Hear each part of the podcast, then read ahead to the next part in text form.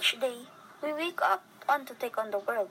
We continue our lives through each passing moment. Despite the cliche, every day is truly a new day. Let's be grateful we're able to take another breath. Once you wake up, you may realize the grand opportunities being presented to you. Understand the power given at the restart of every morning.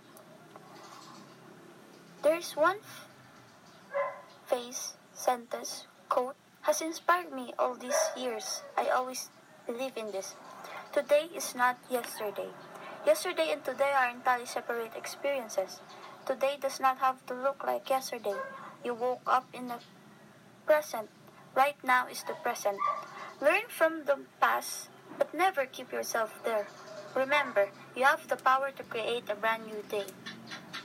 And today is another day to learn about yourself.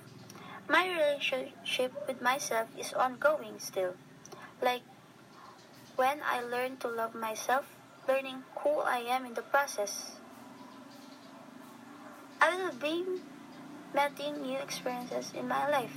Each day will give an opportunity to learn about myself. Things like preferences, likes, dislikes, morals, quirks, and weak points. Not to mention, learning who I am will be my greatest accomplishment. Even I don't fully figure out myself out, understand that personal growth will bring changes. But that's when I learn the most. This is what I realized these few weeks.